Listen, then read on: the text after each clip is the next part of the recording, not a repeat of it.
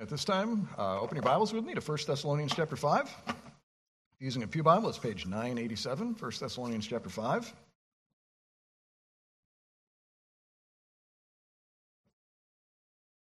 First Thessalonians 5. Today we're going to be meditating on one verse, verse 16.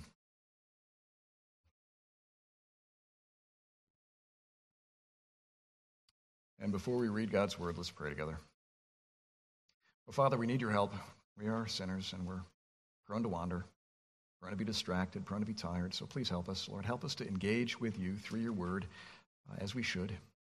Uh, work in our hearts, Lord, especially as we meditate on this command to rejoice always. Teach us what this means. Teach us how we can obey it.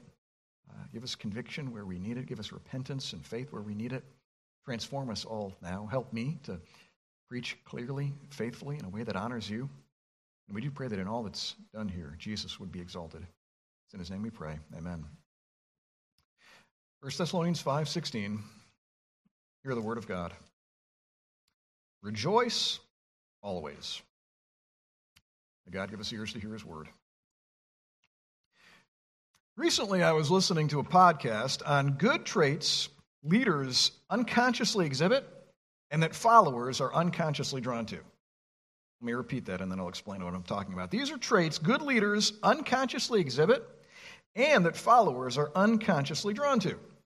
The idea was there are several virtues that good leaders possess, um, but they haven't necessarily cultivated them, worked to uh, develop them in their lives. Uh, they were just born with them or developed them accidentally through the school of hard knocks. At the very same time, these identical character traits people are instinctively drawn to. They don't cognitively think about it, but they just see uh, in a person these traits and are drawn to follow them. It was a really fascinating discussion. Now, most of these character traits, they made good sense. For instance, if a person possesses unusual self confidence, they will typically become a leader, and people will typically line up behind them to follow them.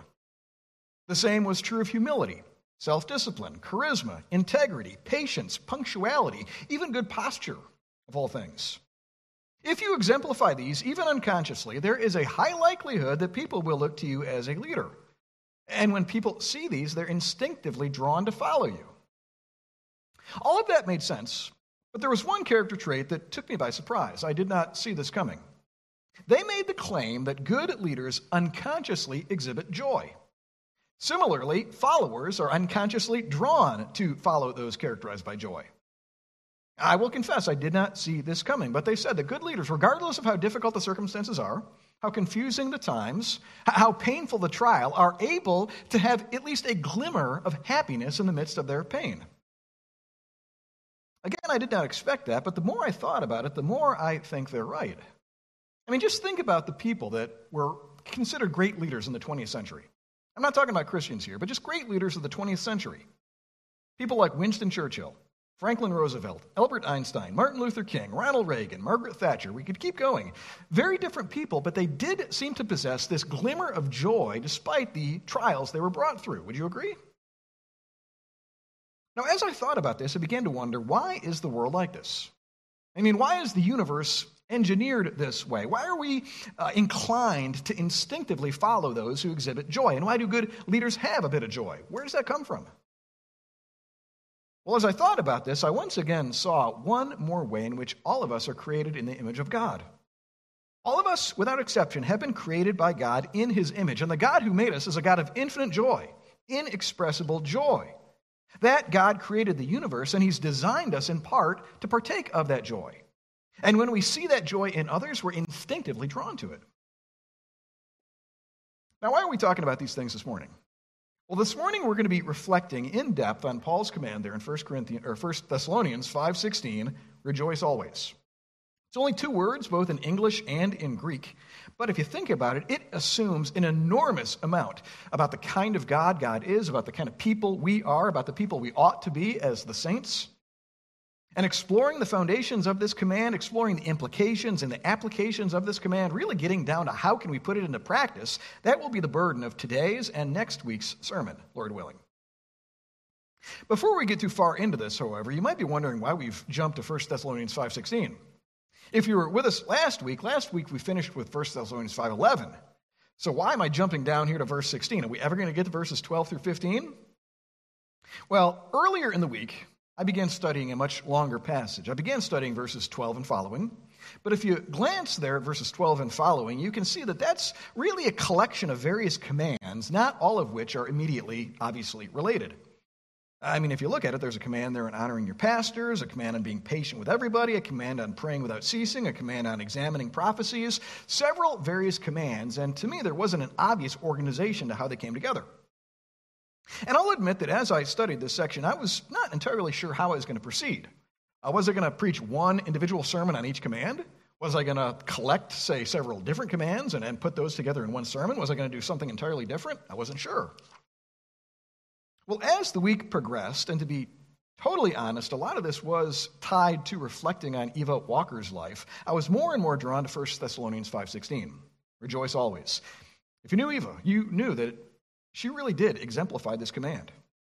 So today, the only command we're going to be reflecting on there is 1 Thessalonians 5:16. Lord willing, we'll come back later and look at the other commands. I'm just not entirely sure yet how we're going to proceed. But in meditating on 1 Thessalonians 5:16, there are two questions we're going to explore today and next week. Today we're going to consider the question, why does God want us to rejoice always? I mean, of all the things God could have commanded us, why does he zero in on this as something that not only all Christians should do, but all Christians should do always? Why is that? Then come back next week and we'll consider a second question How can I rejoice always? How can I practically do this? What biblical principles, uh, realities, truths, if believed and applied, uh, can help me to rejoice always? Lord willing, and that'll be next week. Well, to begin with, let's talk about this first question. Why does God want us to rejoice always? I mean, again, God could have commanded us to do a variety of things, but why does He say rejoice, and not only rejoice, but rejoice always? To begin our thinking here, I want you to get a feel for how huge joy is as a theme in Scripture. I mean, this is a major theme in, in the Bible, and unless you've studied this before, you probably don't have a clue how big of a theme this is. If you were to begin with just a simple concordance search here, here's some of what you would discover. The words joy or rejoice or some variation thereof, they're used over 400 times in the Bible. The words glad or gladness, which are essentially synonyms for joy, over 150 times in Scripture. The term blessed, which I'd contend is very much connected to joy, used over 300 times in the Bible. You got the term delight over 100 times in the Bible. You've got some rather obscure words for joy that we don't use in English very often, but the Bible uses. Words like jubilant, can't say I've used that word much lately, exultant, thrilled, a couple more dozen times in Scripture. And then the term happy occurs several times in the Bible, depending on your translation. So when you combine all of that, we are talking about a massive theme that's everywhere in Scripture. Hundreds of verses, passages, narratives, songs dealing with joy. As I thought about it, I came to the realization that joy comes up in Scripture more than heaven and hell combined. This emphasis on joy it comes out particularly in the Psalms, which I remind you were God's inspired hymnal for both ancient Egypt, and, or pardon me, ancient Israel, uh, and the early church. What that meant was that the ancient Jews, the ancient Christians, are singing these songs regularly, if not daily. And again, the theme of joy is everywhere. Just to give you a taste of this, listen to Psalm 21 6. O Lord, in your strength the king rejoices. In your salvation, how greatly he exults. You make him forever blessed. You make him glad with the joy of your presence. Psalm 32 11. Be glad in the Lord and rejoice, O righteous, and shout for joy, all you upright in heart. One more, Psalm 68 3. But the, the righteous shall be glad, they shall exult before God, they shall be jubilant with joy. If you've ever read through the Psalms, you'll know that there are hundreds of verses like this, calling us to joy, to delight, to happiness in God. In addition to that, throughout the Old Testament, there were all these feasts and celebrations that the people of Israel were to observe. You may remember these things like Passover, Purim, Pentecost, the Feast of Tabernacles, the Feast of Booths, the Feast of Trumpets, and more. God commanded these celebrations, and if you read about them, they were supposed to be a really happy time. Not characterized by sadness and solemnity, not dourness and grief, but joy, happiness. Eat, drink, be merry, celebrate the works that God has done. Quickly, let me give you several biblical reflections here on joy. These, I hope, will illustrate how important this theme is in the Bible. Joy is how true saving faith responds to the message of the gospel. Far more than just intellectual comprehension, there is a joy there that Jesus has died for me. Joy is one of the fruits of God's Spirit, something the Spirit is producing in every true Christian. Joy will characterize a healthy Christian marriage. That's really what Song of Songs is all about. Joy should characterize local church life. Joy should characterize corporate worship. Joy should characterize our prayers. Joy is the attitude we take as we await Jesus' return, and joy obviously will characterize heaven. There's one idea in particular that I'd like to focus in on briefly, and that's how joy is the secret to strength in adversity. Did you know this? According to Scripture, the way that you make it through is sort of white knuckling self discipline. No, somehow you find joy in God, and that's what enables you to persevere, even when the pain is great. You probably remember Nehemiah 8:10. The joy of the Lord is your strength. I'm sure you've heard that verse before. It's on coffee mugs, bumper stickers, t-shirts, it's everywhere. The joy of the Lord is your strength. But do you know the context of that verse? To remind you of the context, Nehemiah and some of the exiled Jews, they've returned to Jerusalem to rebuild the wall. This is after the exile, after the destruction of Jerusalem. And you've got to imagine them basically living in a bombed out war zone. If you've seen some of those pictures after World War II where just cities are decimated, just rubble, piles of bricks, it's probably similar to what Nehemiah found in Jerusalem. And Nehemiah is leading them to rebuild the wall because without a wall, a city was entirely vulnerable. I mean, it was virtually defenseless without a wall. So they've got to get to this. Otherwise, the enemy will continue to pillage them, plunder them, destroy them. And if you've read Nehemiah, while he's rebuilding the wall, what's going on? It's an incredibly tense, dangerous situation. Sanballat and Tobiah, they're working feverishly to assassinate Nehemiah. These dangerous enemies watching 24 7. You'll remember they're trying to build with a trowel in one hand and a sword in the other. I've never been in a war zone before, but I've heard it's unbelievably stressful. You can't sleep. You wonder every day if today is going to be the day that you die. Your mind is constantly wound up with anxiety and fear. Something like that is probably what Nehemiah and the Jews were experiencing in their quest to rebuild the wall. And it's into the midst of that context that Nehemiah says, The joy of the Lord is your strength.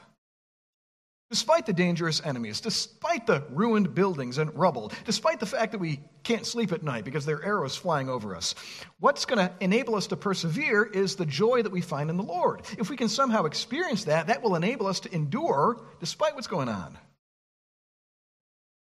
So, also for you, you might not be rebuilding the wall around Jerusalem.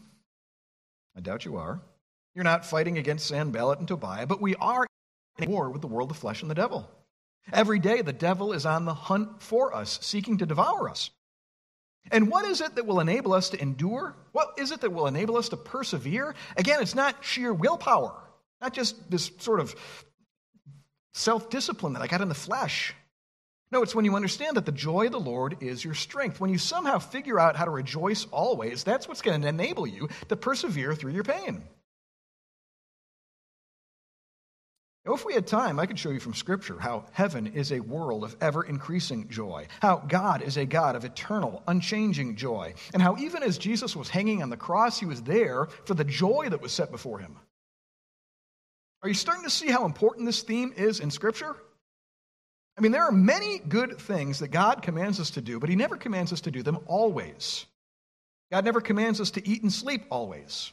He never commands us to work and rest always. He never commands us to say, visit prisoners or feed the poor always. He never even commands us to read the Bible always, or to sing his praises always, or to go to church always, though all of those things are very important. But he does command us to rejoice always. This seems to be something he wants characterizing everything. Every action, every activity, every good work, every relationship, every word we speak, every workday, every worship service, rejoice always. Absolutely everything. This is why 400 years ago, when the Westminster theologians put together that catechism for teaching basic Bible truth to kids, this was the first question. Question What is the chief end of man? You're probably familiar with this. Man's chief end is to glorify God and to enjoy Him forever. Finding joy in God is really, really important, and I hope you've caught that from this first point. Let's move on. We've said a good bit about joy in the Bible, but we haven't yet defined it. Uh, so let's see if we can define joy according to the Bible. That's what I'd like to do now. A biblical definition of joy. Obviously, we're not going to rejoice always if we have no idea what joy is. So, what is it? Well, here's how I think the Bible defines joy joy in the Bible is an attitude resulting in a particular way of life, which in turn produces pleasant feelings. Let me see if I can spell this out. By the way, is that big enough for you guys to read? Those in the back, can you guys read that? Okay. Obviously, I make these slides for you all, and if you can't read them, there's no benefit in that. So let me know if something's too small or if you can't read them. Anyway, joy in the Bible is an attitude. It's really primarily a mindset, the way that you look at life, which then results in a particular way of life, your behavior, which then in turn produces the pleasant feelings or the emotions. And if you get these pieces out of order, you'll really find yourself in a mess. Now, as I put that up there on the wall, you should probably notice that that is entirely different from the way in which the world looks at joy and happiness. Most people in our world, they look at joy and happiness almost like a cold that you catch. You just sort of catch joy, you catch happiness by accident. Uh, you're born with great looks, or you're, you know, just by happenstance marry the perfect spouse, or by happenstance you get the great job, and that's why you're happy. That's the way that our world looks at it. Just by sheer luck, you have the right circumstances that make you happy. Realize that's the exact opposite of the way that the Bible looks at joy. The Bible looks at joy as basically a skill to be cultivated. Okay, keep that in mind. It's a skill to be cultivated. You can do much to acquire it and to nourish it. To illustrate this, take a look at this diagram, which I know I've shown some of you before. But take a look at this, and what is that? What are you looking at? You'd think so. Actually, that is your life. Yes, it's a train, but it's actually your life. This is designed to illustrate how we think, how we process things. Uh, every day we're living this way. Every decision we make, we're going through this process. This train is designed to illustrate your life. Now, without saying anything out loud, I want to give you three words and I want you to think about what order they ought to be in. Okay, again, don't say anything out loud yet, but what order should they be in? Should it be feel, think, do? Should it be do, think, feel? What order? You know, what should be in the driver's seat? What should be the cattle car? What should be the caboose? Again, don't say anything out loud yet. What order do you think they should be in? Let me show you from uh, the Bible how these things ought to be ordered. It ought to be think, do, feel. It ought to be think, do, feel. We often mess this up. We often get the order out of, out, of place, but that's the way that it ought to be. Think, do, feel. Now, again, our world gets this entirely backwards. Our world typically asks the question, How does this make me feel? Uh, I, I, do what feels right. Uh, it, it, feels so good it can't be wrong. That's the way that our world looks at things. That's how TV, movies, the internet is training you to think. And honestly, this is why so many in our world are so deeply unhappy. If you've studied such things, you'll know that depression rates are skyrocketing, especially among young people. This is a huge part of the reason why. If you're here this morning and you're deeply unhappy, deeply unjoyful, it's possible that this is the problem. You've got the pieces of the train in the wrong order. We don't feel our way into our actions, we think our way into our feelings. And again, if you get the order out of place, you'll find yourself going off an emotional cliff. Here's how this all applies to joy. In the Bible, it's a grateful, thankful, humble mindset, which leads to a cheerful disposition, which then produces thankful feel, or pardon me, joyful feelings. Let me repeat that. In the Bible, it's this grateful, thankful, humble mindset, how I'm looking at things, processing things. That results in a cheerful disposition. I'm grateful for how God has been so gracious and kind to me, which then produces these pleasant, joyful feelings. When you really get down to it, joy is primarily an attitude, and the feelings are the side effect, not the cause. But again, when you get the order out of order, you find yourself in a lot of trouble. Now, to show you that this is how the Bible looks at things, let me read you a few verses and pay attention to the order here. Uh, these verses say a lot of different things, but try to follow the order. Which comes first? Think, do, feel in these verses. Proverbs 16:20. Whoever gives thought to the word will discover good. Blessed is he who trusts in the Lord. John 13, 17. This might be a good one to memorize. If you know these things, blessed are you if you do them. I just think if, if you know these things, you do them, you're blessed. James 125, the one who looks into the perfect law, the law of liberty, and perseveres, being no hearer who forgets, but a doer who acts, he will be blessed in his doing. One more, Romans 12, 2. Be transformed by the renewing of your mind, that by testing you may discern what is the will of God, what is good and acceptable and perfect. Honestly, I could illustrate this with dozens of additional verses. The proper way you're to look at your behavior is think, do, feel. You think your way into your feelings, you don't feel your way into your actions. This, incidentally, is why the Bible can command us to have joy. Have you ever thought about how peculiar that is? I mean, if you're understanding joy is primarily this feeling you feel, how can the Bible command us to do that? I mean, uh, we can't really control our feelings, can we? And yet the Bible commands us other place to have joy, not just 1 Thessalonians 5.16. For example, Philippians 4 4, rejoice in the Lord always. I will say it again, rejoice. Matthew 5 12, rejoice and be glad, for great is your reward in heaven. Luke 10 20, uh, Luke, pardon me, Luke 10 20, do not rejoice in this, the spirits are subject to you, but rejoice that your names are written in heaven. Those are all commands to be obeyed. And, and if you call yourself a Christian, you are commanded by God to rejoice. How does that work? Well, if you don't get what I'm saying, again, this will not make any sense at all. How, how, can you command me to feel something? No, you, you're commanded to have the right perspective, which then results in a proper behavior, which then affects my emotions. And honestly, we all know deep down that we can turn this on when we want to. Okay, I, I know that I can turn this on when I want to. See if you've experienced anything like this. You ever had a really grumpy day? You know, you're angry at everybody grumpy to your kids, grumpy to your spouse, grumpy to your coworkers. Just it seems like there's this cloud hanging over your head. We have this in my family. They sometimes say, "Don't bother Daddy. He must have a really bad headache today." Um, hate to you know admit that with shame, but that does happen sometimes. Then all of a sudden, what happens? The phone rings. You pick up the phone. You're like, "Oh, hey, how's it going? So good to hear from you." You've gone from grumpy and dark to happy and cheerful in like 0.5 seconds. You ever been there? Now, what in the world's going on there? What's going on there is that we quickly jumped on the think, do, feel train. It happened almost instantaneously, but this is the process we went through. Our mind picked up that the phone's ringing. Instantly, our demeanor changed, and we started acting kind to this person on the phone. And what happened was the pleasant feelings caught up. It's that think, do, feel train, and within seconds, we were in a to- totally. And what's even worse is that sometimes we hang up the phone and we shift instantly back to the grumpy demeanor. Again, I, we're kind of shameful how sinful we are. Thank God Jesus died for our sins. But that's, that sort of thing is what I'm describing here. And what I'm getting at is that when God calls us to rejoice always, He's calling us to keep your brain engaged, maintain that positive demeanor so that those pleasant feelings characterize your life.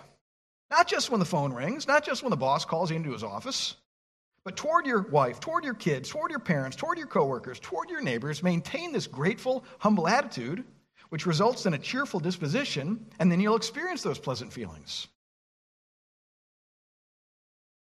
Being a Christian who's a grumpy old man, that really ought to be an oxymoron. Being a Christian who's this just wicked witch of the West, it's a contradiction in terms. Being this believer who's grumpy, crabby, complaining all the time, Probably an indicator you don't actually believe the gospel. For basic to being a godly Christian is this joyful, positive, cheerful demeanor. Now, at this point, some of you might be wondering what about grief?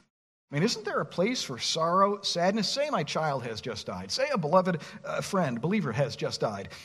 Say a non Christian has just died. Isn't there a place for grief over sin and death? Or maybe you're wondering about depression. I mean, I've read the Psalms before, and I can see that sometimes godly believers get depressed. Is what you're saying contradicting that? Well, obviously, grief is very appropriate in its time and place, and seasons of depression are to be expected. This is a sin cursed world, and everything, including our minds and our hearts, are broken by sin. So, to grieve, for instance, at a funeral, to mourn your own sin, to be distressed over the sinful state of our nation, all of those are very appropriate and right and can be God glorifying if handled correctly. It's like Ecclesiastes 3 4 says there is a time to weep and a time to laugh, a time to mourn and a time to dance. What I am, however, saying is that those really ought to be more the exception than the rule. A cheerful, grateful, positive disposition ought to be the usual you. A grieving, despondent disposition ought to be the unusual you, because the sort of normal modus operandi for the Christian is to rejoice always.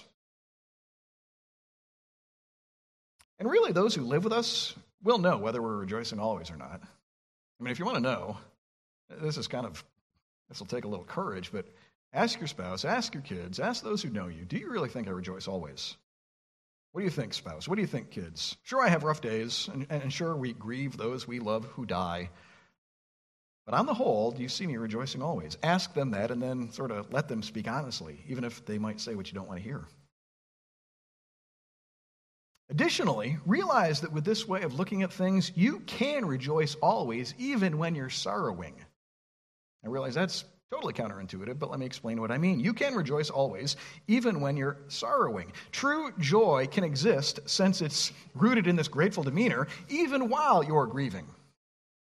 Think of what Paul said in 2 Corinthians 6:10. We are sorrowful, yet always rejoicing. What does that mean? We are sorrowful, yet always rejoicing? Well, I think what, I, what this is describing is probably what many of us will experience at Eva Walker's funeral. Will there be grief and sorrow because our sister has died? Of course. Obviously, we loved Eva dearly, and we will miss her. And it is righteous to grieve the wages of sin. But if you knew Eva at all, you knew that she had such great faith in Jesus, such deep love for Jesus. She was so longing for heaven that we will rejoice with her at her funeral. I mean, honestly, Eva's more joyful now in heaven than she ever was in this life, to the point that she wouldn't come back to earth if she could.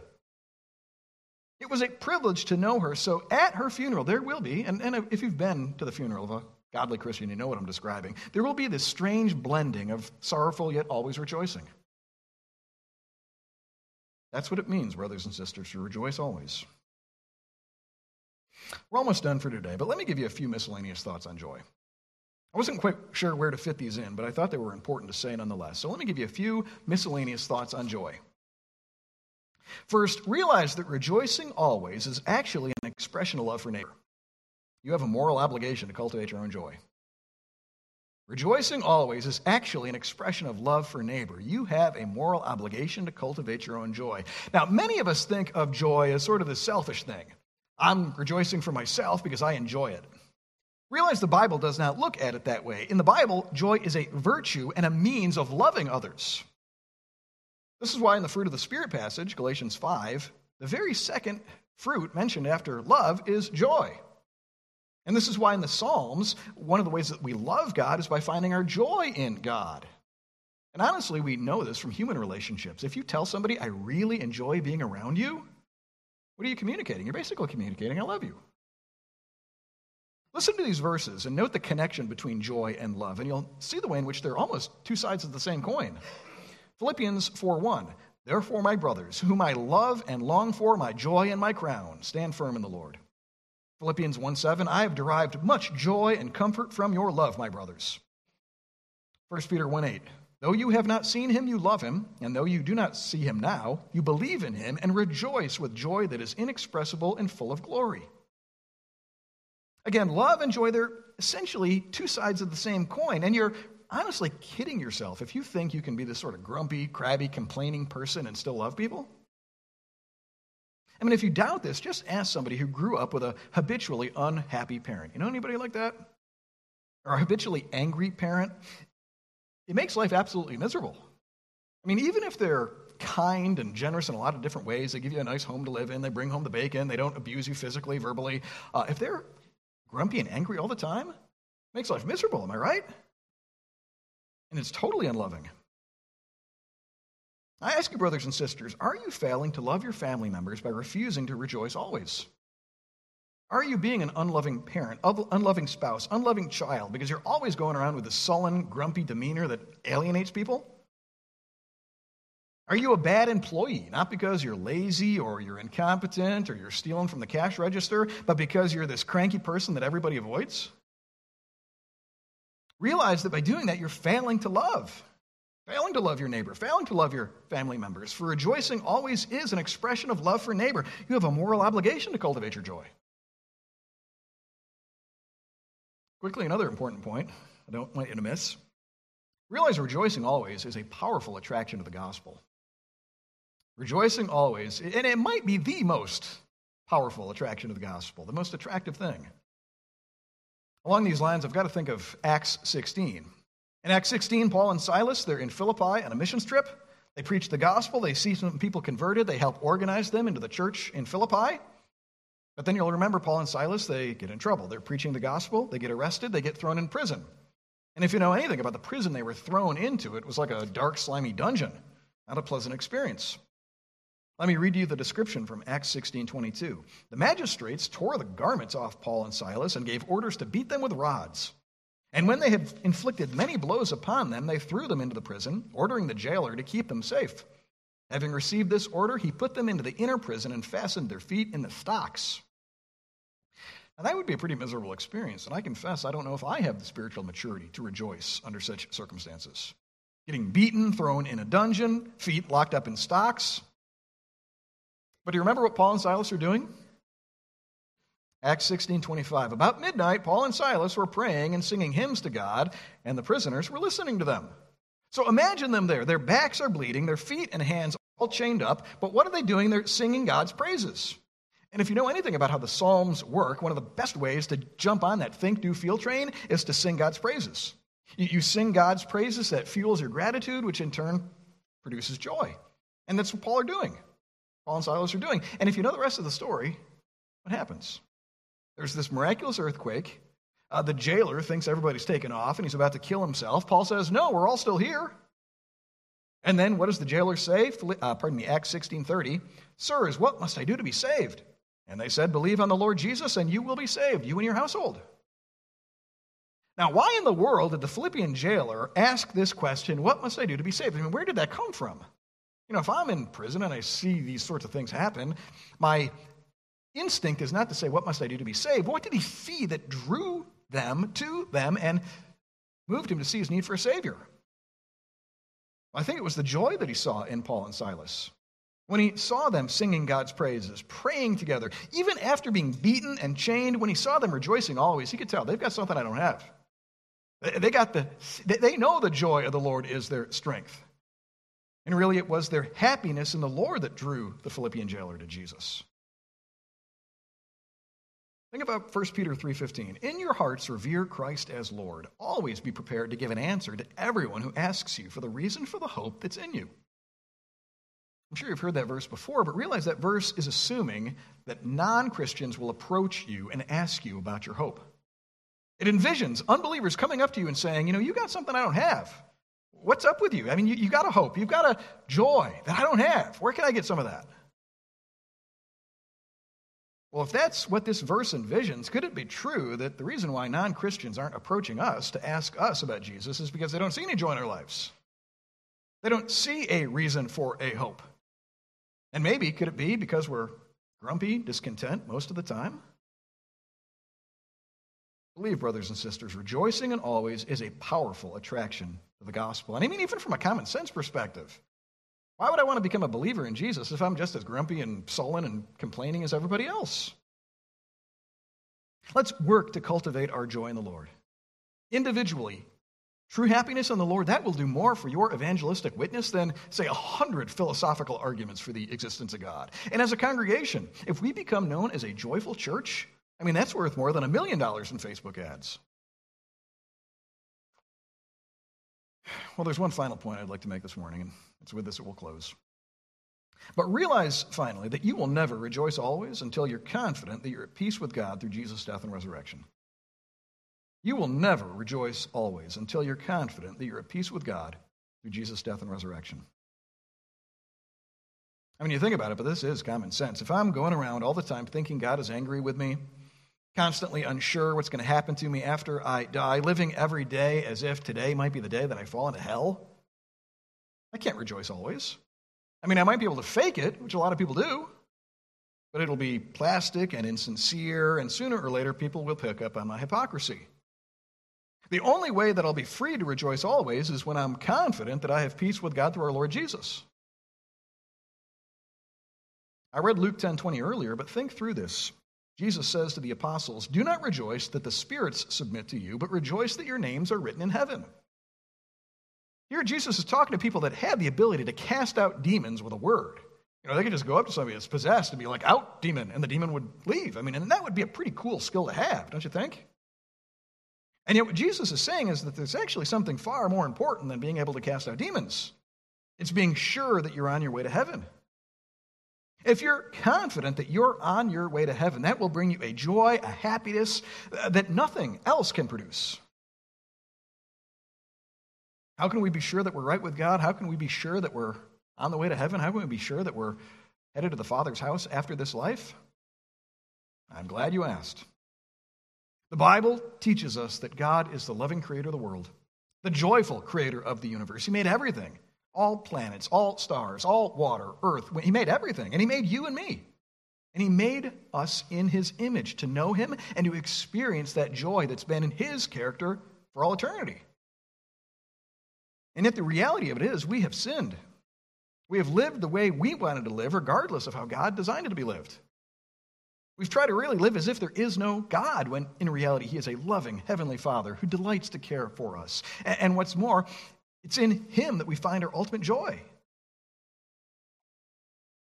Now, because God is good, He will punish us for our rebellion. He will pour out His wrath on us for our sins, both in this life and also in the life to come.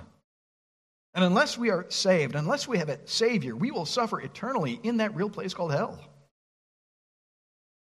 And yet, under those very circumstances, God still loved us. And that's really the most remar- remarkable feature of the gospel. God loved sinners. God loved those who rebelled against him. God loved those who rejected him and sought their joy in everything but him. And what did he do? He provided a Savior, a Savior for all people. God the Father sent God the Son to earth. God the Son took on human flesh. He was born as a baby to the Virgin Mary, given the name Jesus. He's fully God, fully man in one person. Jesus grew up and lived a life of perfect obedience, perfect trust in his heavenly Father. In reality, he's the only human that's ever rejoiced always. But if you know the rest of the gospel story, you know that Jesus died a horrible death. When he was in his 30s, he was arrested, unjustly tried, and nailed to a cross. And it was on the cross that Jesus bore the wrath of God deserved by sinners. This is how a holy God can forgive sinners while remaining righteous. By dying in our place, Jesus satisfied the demands of God's justice for us forever. Jesus absorbed the penalty for the sins of all of those who had ever turned from their sin and trust in him. Three days later, God the Father raised Jesus from the dead to demonstrate that our hope is not in vain. And now he's calling us, every last one of us, to turn from our sin, to embrace Jesus and be saved. Turn from your sin. Stop running from God. Stop trying to find your deepest joy in everything other than God. Rely on Jesus' death, rely on Jesus' resurrection, and become joyful children of God. Ultimately, you will never be able to rejoice always until you're confident you're at peace with God through Jesus. But this is exactly why Jesus came to earth. This is exactly why Jesus died, and this is exactly why Jesus rose again from the dead. So that you and I could be forgiven, saved, become children of the joyful God, and experience some of that joy in this life and that joy eternally in the life to come. So, in conclusion, I beg you to trust Jesus now. If you've never committed yourself to the Lord Jesus, do it right now. Right where you are, turn from your sin and trust in the Lord Jesus. Stop running from God. Embrace Jesus' death and re- resurrection. Rely on Him as the only means to be made right with your Creator. Do that now and be reconciled to God. And as always, if any of you would like to discuss these things further, need clarification on something that I've said, would like somebody to pray with you, pray for you, please talk to me after the service. I'll be at the front door to greet people on the way out. But come to Jesus today, and today be made right with the joyful God. Now, to wrap up our time this morning, realize we have merely scratched the surface of a massive, massive topic. We've seen today how the Bible has so much to say about joy. I mean, we could easily turn this into like a 10 week miniseries if we wanted to. God's word is constantly calling us to joy, to delight in the Lord. In fact, this is one of the major themes of Scripture. We've also seen this morning how far from being this fleeting feeling, joyful joyfulness is this attitude, this perspective that we take on life uh, that changes the way that we behave and then the way that we feel. It's that think, do, feel train to rejoice always. We've also talked about the way in which rejoicing always is an expression of love, how it's a moral obligation to seek your joy in the Lord. And we've discussed how rejoicing always is a powerful attraction to the gospel. But all of this begs the question why? Not why, how? I talked about why today. It'll be how next week. What you said sounds good. I want some of this, but how? I mean, I, I don't really get it. How can I rejoice always? How practically can I do this? To understand that, you'll have to come back next week. Let's pray. Dear God, Lord, it is amazing to think that you desire to share your joy with us. We who are sinners, we who deserve your wrath, we who deserve not even a glimmer of sunshine. you want us to enjoy the joy that's in you. Lord, thank you for all that your word teaches on joy. Uh, thank you for the commands that you have given us to rejoice always. Thank you for the way that we can obey these commands once we're right with you through Jesus. Lord, please work in our lives. Make us individually joyful people who are humble and grateful for all of your gifts. As a congregation, make us a joyful church. And I pray that you would use our joy to attract people to Christ. It's in his name we pray. Amen.